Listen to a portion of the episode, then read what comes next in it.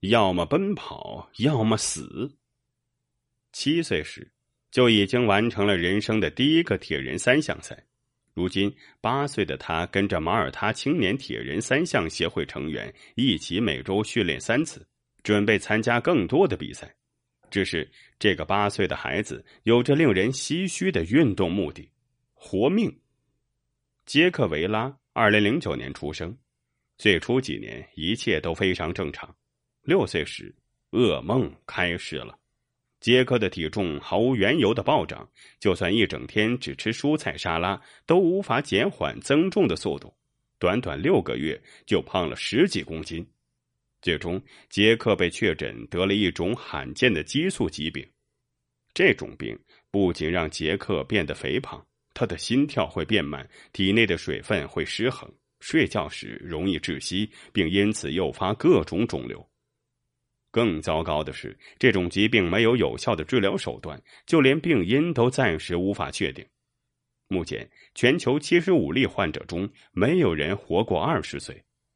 通常情况下，患者被确诊后只能活五到九年。闻听病情，杰克的母亲马露斯差点崩溃，父亲马特却决定与命运抗争。身为一名铁三运动员，马特的武器就是奔跑。他认为，既然杰克的所有并发症是由飞速飙升的体重引起的，那么为什么不可以通过高强度的运动，尽可能多的消耗脂肪，来延缓长胖的速度呢？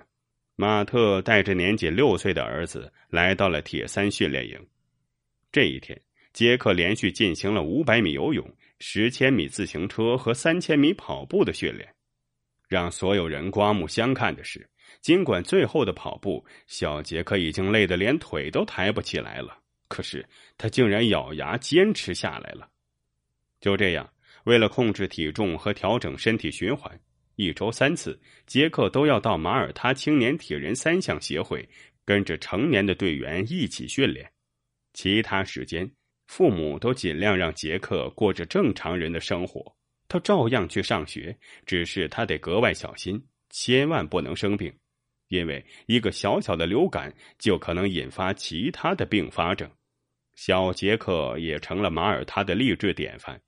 二零一七年，当他决定报名参加铁人三项赛时，组委会竟然破例为他改变了比赛规则，将赛事放在了天气比较凉快的时间段。